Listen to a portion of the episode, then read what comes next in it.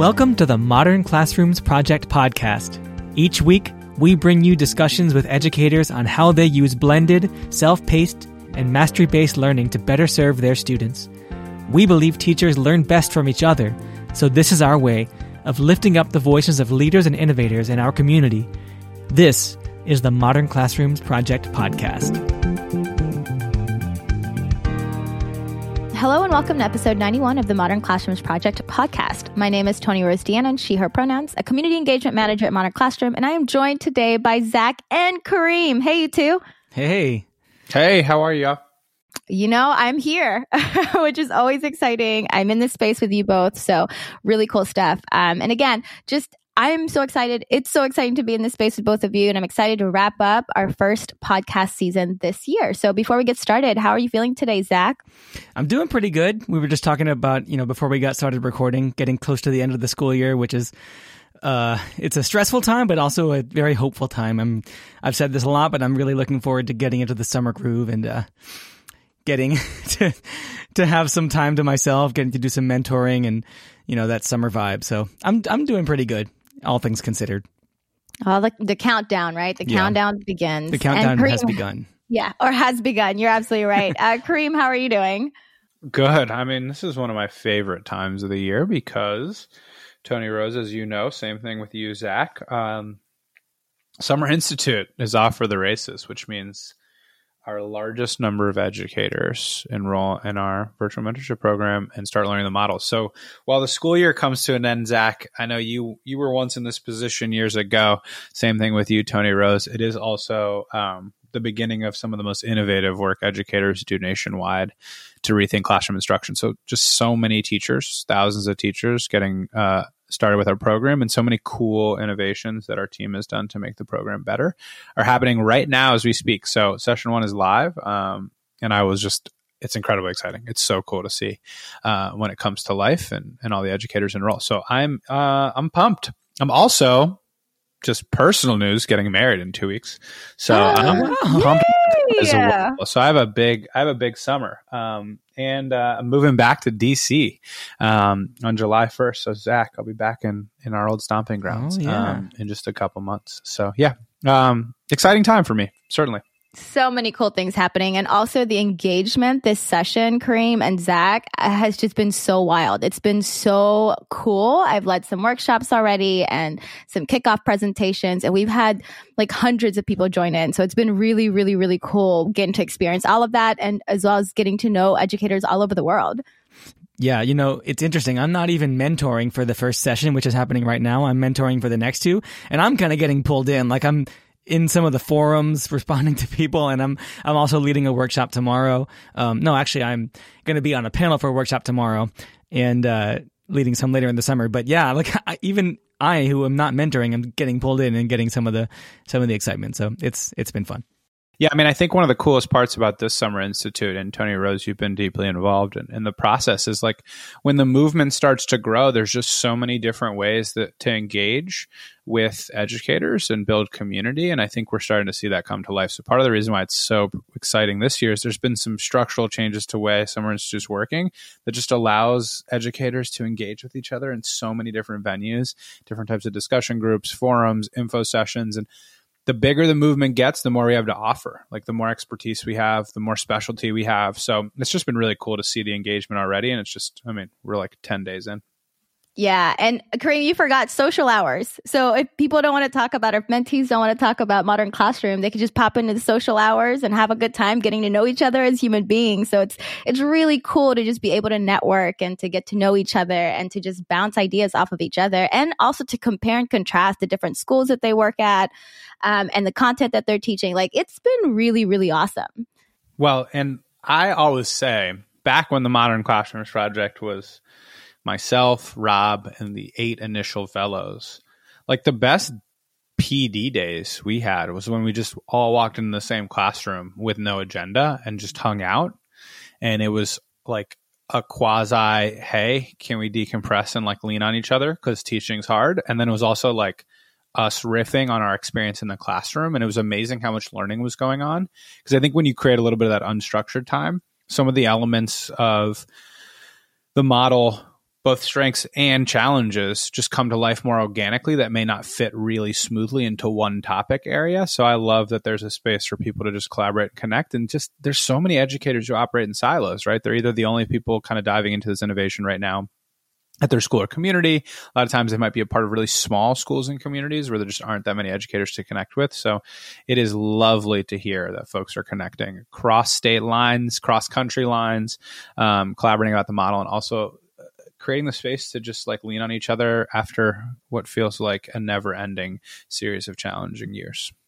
Yeah. Uh, and our mentors are also just so ecstatic to just be working with mentees and sharing their expertise as well as learning from their mentees. So it's just been incredible. And like you said, it's what, like been two weeks? not even two exactly. weeks, really? yeah. Exactly. Yeah. I, I mentioned that I, I'm getting like pulled in. I'm not even mentoring, but um, a mentor who works at my school connected me with one of their mentees who is the first Modern Classrooms mentee that I've ever met who also teaches music in Spanish, which is exactly what I teach. Cool.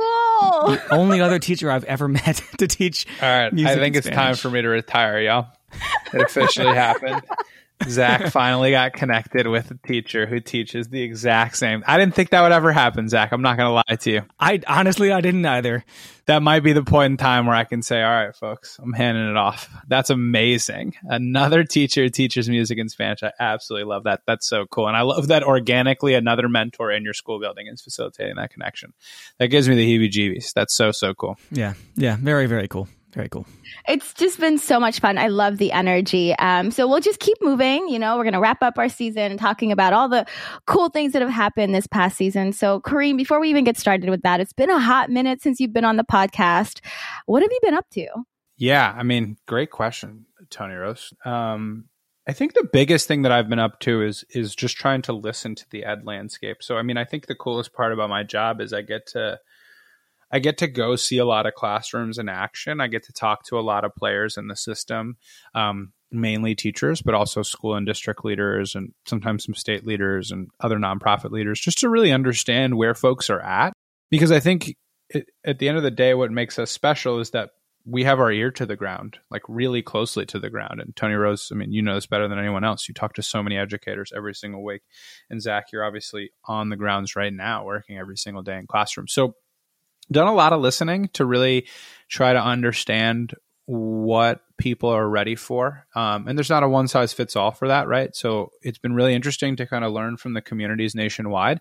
Some schools and districts are still really, really rattled, particularly um, with the challenges of staffing, right? So like innovation is just not quite what they're ready to digest at the moment. And, and they're very just anxious for the summer because it's been that exhausting you run into other schools and communities where it feels like they've kind of turned the corner on some of the tougher parts of the year and are now starting to think about all right teaching and learning has to look different and we know that because we saw what teaching and learning looked like for the last few years. So um, it's been really interesting to hear from both educators and leaders. I think one thing I'm hearing consistently is most certainly everyone's exhausted, but also, you know, students continue to, to be a little bit dysregulated at the moment um, and folks are just trying to figure out how to deal with that. Um, just like kids just reorienting to returning back to the classroom environment and needing some of those structured kind of 21st century skill supports. So I think I'm kind of anxious to think about how we can strengthen um, the materials that we provide teachers to really build the routines and procedures that are really useful in a modern classroom so that the structures and systems are in place and we can support some of that executive functioning that I think um, kids need to be able to thrive. So lots of listening, um, lots of just expanding our work. Um, you know, it's deeply important to me that we empower as many educators as possible because every educator who wants to do this model should be able to do that. So how we can do that in a sustainable way and a productive way has been really, really important to me. So really excited about some of our regional expansions where philanthropists have funded scholarships in regions and our new school and district partnerships.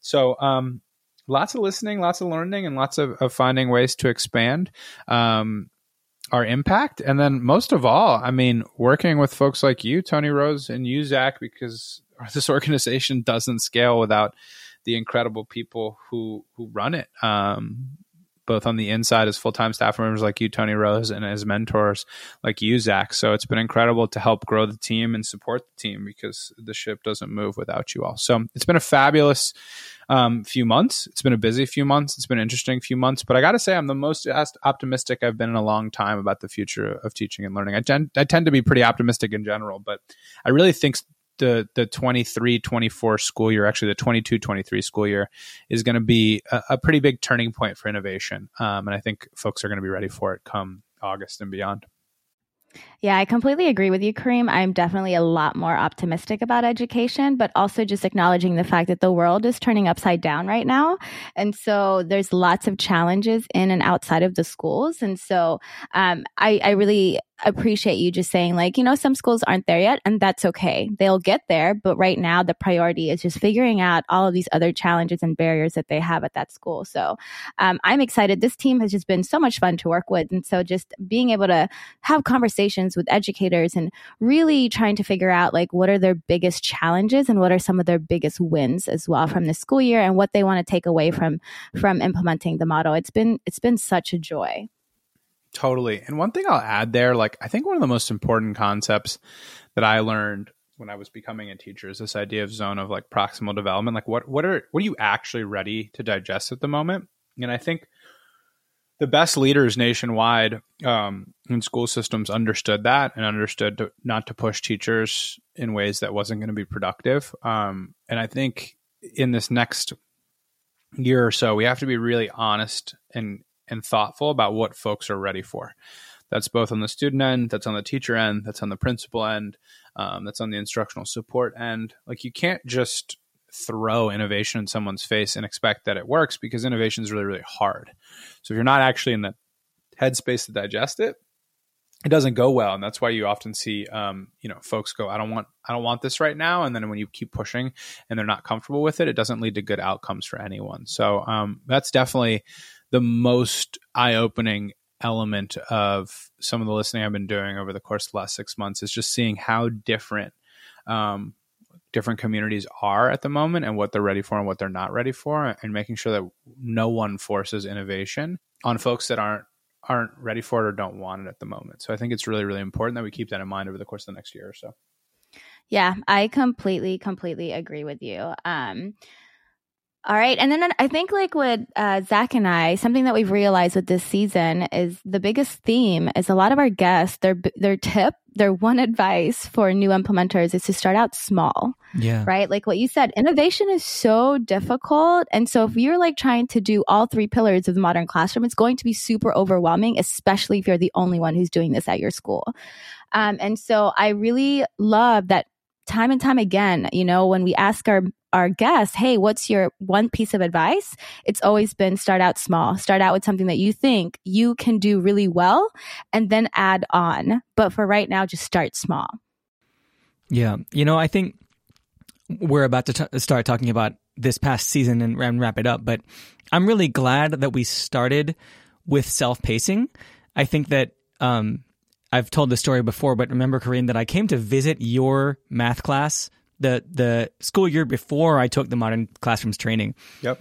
And I went back to school because that was on a Friday, and so I got back to school in the afternoon, and I had already made a little like makeshift pacing tracker with a bunch of boxes, and students had to write their names in the lessons that they had finished, and I realized like, wow, my students are are just all over the map. Like I, I, literally got back to school on Friday and I had them write their name under the box of the step that they were working on in the project. And I was like, my students are just all over the map. And so that data just opened my eyes to this. And I think that that was me starting small. I don't, I actually like, I hadn't thought about it that way until now, but like, just starting with a pacing tracker is enough. And so I'm really happy that we started with self pacing because I, I kind of feel like you know, and, I, and I've said this before that like everything that I use, blended instruction, instructional videos, mastery based assessment, all of it is to allow kids to learn the stuff.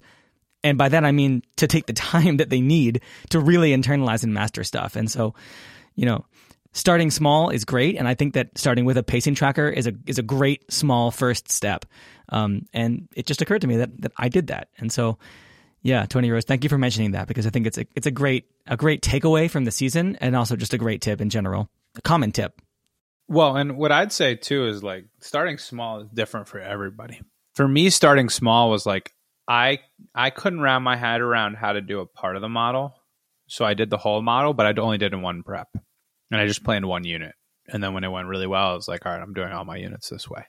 Um, and I don't think I rolled it out until the other courses for at least a few units in. Other folks starting small is like, hey, I'm going to do just one week of self paced learning like just one week and see where it goes. In your case, Zach, it was you know getting a, a little bit of a flavor of self pacing just by getting a temperature check on where kids were at and kind of leveraging a pacing tracker.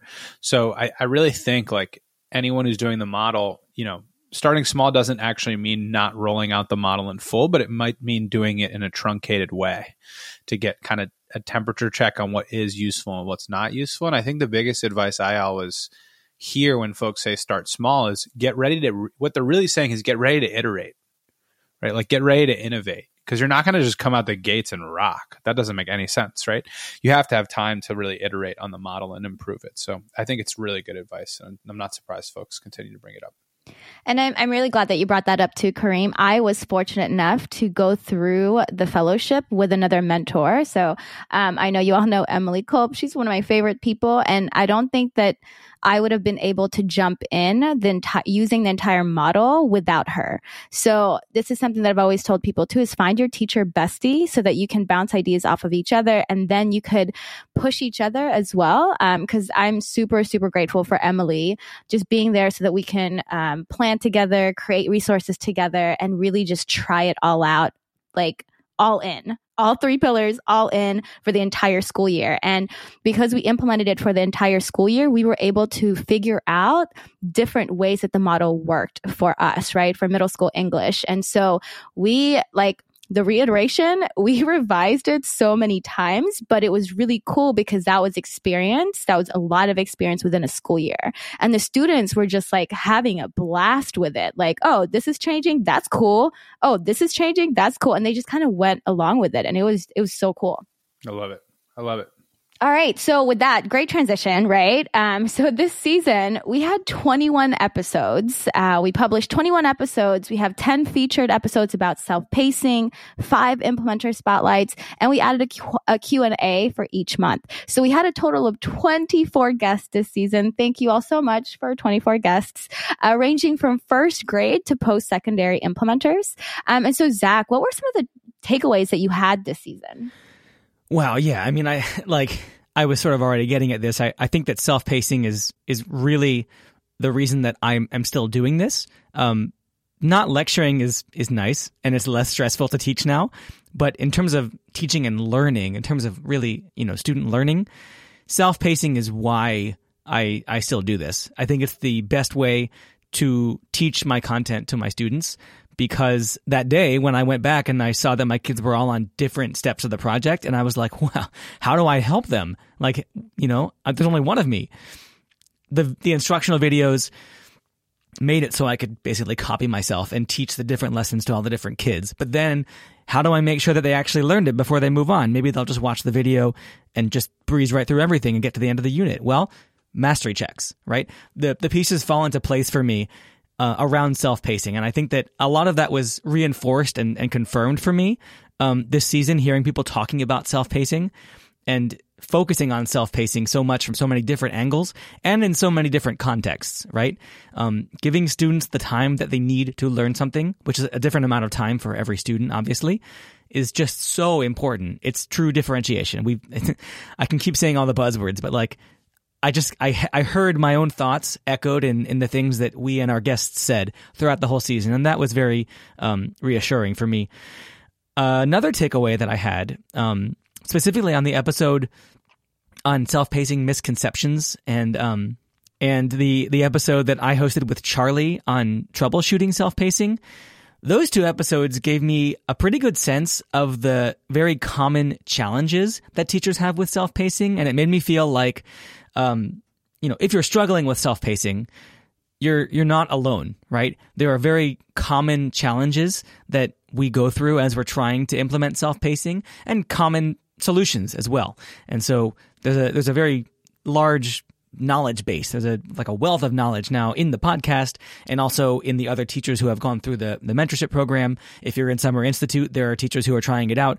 Um, talk to other teachers who have tried self pacing because the challenges are similar across the board. I think in at least in broad ways and there are solutions out there that work. So that was another takeaway for me. You know, I've had I've been teaching this way now for almost 3 full years. So I've had a lot of time to kind of ruminate on self-pacing and develop my own sort of like thoughts on it. And you know, like I was saying, I really just I liked hearing those thoughts echoed in what our guests were saying because it made me feel like it made me feel like I'm doing it right. You know, it made me feel like we're all in this together and, and self-pacing is hard, but it's it's important that we do this and it's working. So that those were my takeaways on the self-pacing season. Yeah. And I just really appreciated the fact that we focused on probably our hardest pillar of the model, right? So self pacing is, like you said, super challenging. There's not one right way to do it. There's multiple right ways to do it. And so having conversations with guests who have had experience just experimenting with self pacing has been such a joy for me. I think for me, I really just love the fact that our listeners gave us feedback and said, Hey, we need more elementary voices. And we made that happen, Zach. Like it was really yeah. cool that we had an elementary teacher for almost every featured episode that we had. And then a, a couple of our um, spotlights as well had elementary teachers. And so for me as a middle school teacher, it was really nice to kind of see what our younger learners are doing, um, especially hearing from Kala, who teaches, you know, six year olds and using Canvas as an LMS. Like that was so cool to me. And then having conversations with Allison about cognitive science as well and how all of it aligns with everything that we're doing with this model it's just been such a great way to learn.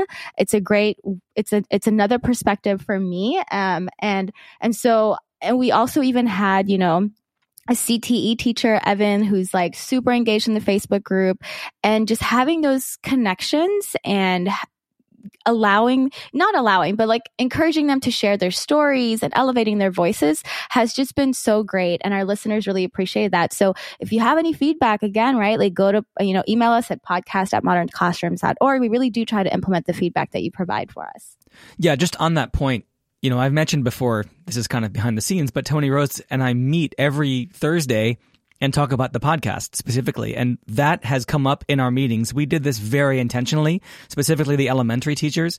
We were like, we have to have elementary voices, especially on certain types of episodes, but we've done that based on feedback we've gotten from listeners. So, you know, if there's something that you'd like to hear more from, maybe different teaching contexts, maybe different types of classes, please feel free to reach out because we really do, you know, obviously we read the emails and we take that into account as we're planning as we're planning our um, you know, our guests for episodes and our outlines for episodes. Well, and I'll just add, I love that you all did a season on self pacing because I've always said that the blended learning component is the flashy part, but the self pacing piece is the most important and challenging component. I also think the self pacing piece is the piece that's the most underdeveloped in the education landscape. Like, it's kind of shocking to me how many organizations, companies, even like research institutions talk about self pacing, but don't provide any granular structures that teachers can use to execute in their classrooms. Um, so I just am proud to hear how many folks talk about it, how folks are authentically addressing the challenges of it. Like it's not supposed to be easy um, it's it's really starting to make the dent that we need to make in thinking about this idea of meeting kids where they're at. And the reality is, like our larger education system isn't set up for it. Right? We're still putting kids in rooms based off of age, not based off of what they actually need and all that kind of stuff.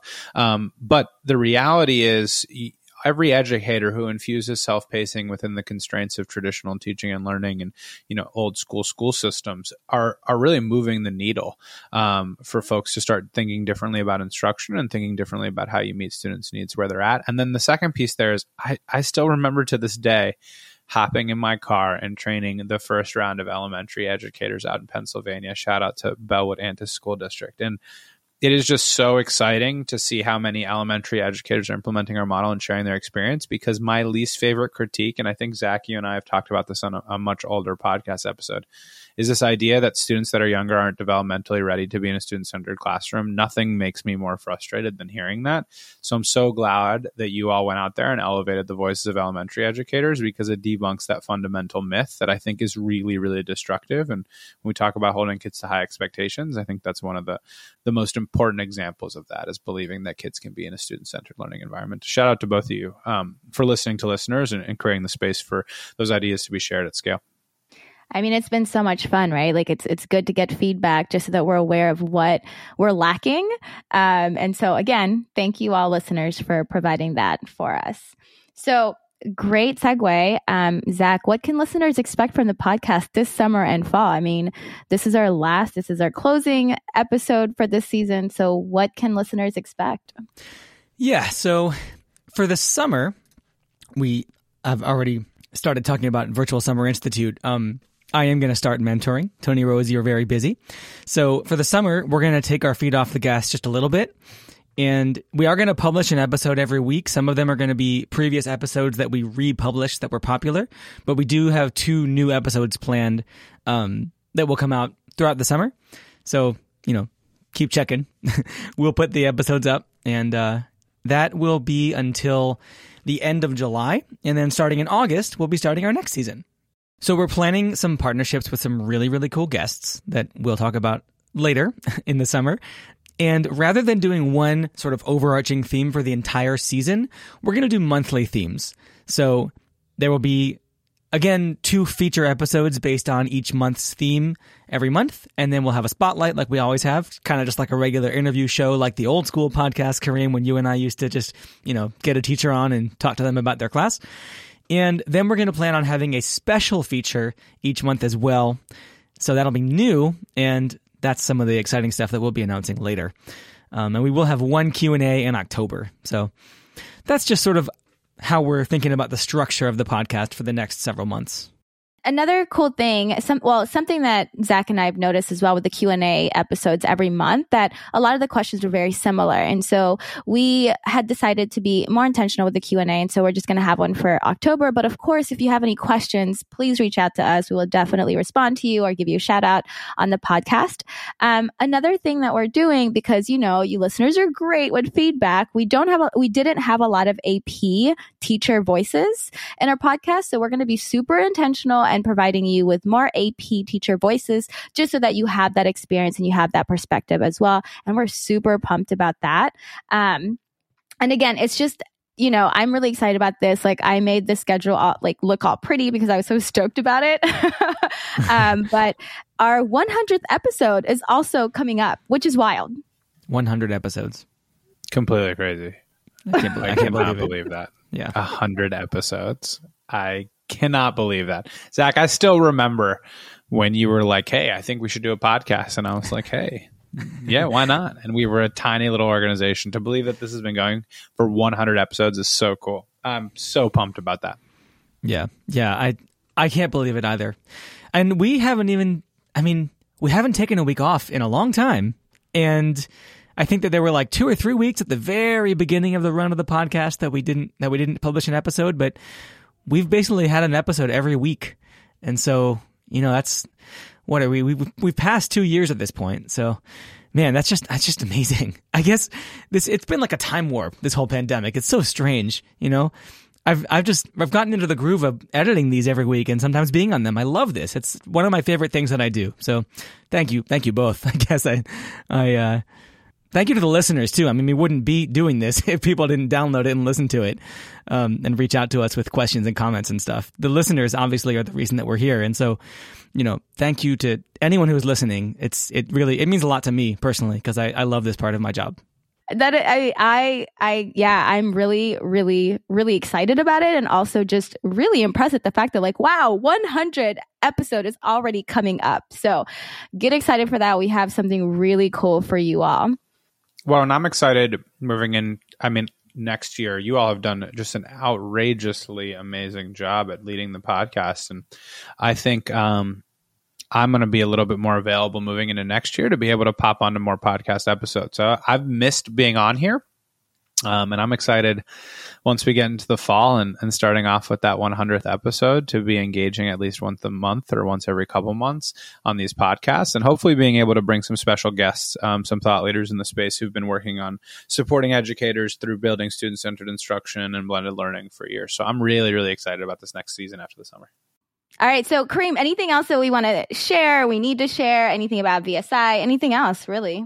You know, um, I think the main thing is we've moved to seasonal virtual mentorship cohorts. So the folks that are interested in our virtual mentorship program, there's going to be the summer session that wraps up. Then there's going to be an October session for the fall, a winter session that starts in January, and a spring session that starts in March. So we used to um, run it a little bit differently, but now we're moving to a seasonal model. So that's the first thing to know. Um, and those sessions should be out and available, particularly the fall for registration.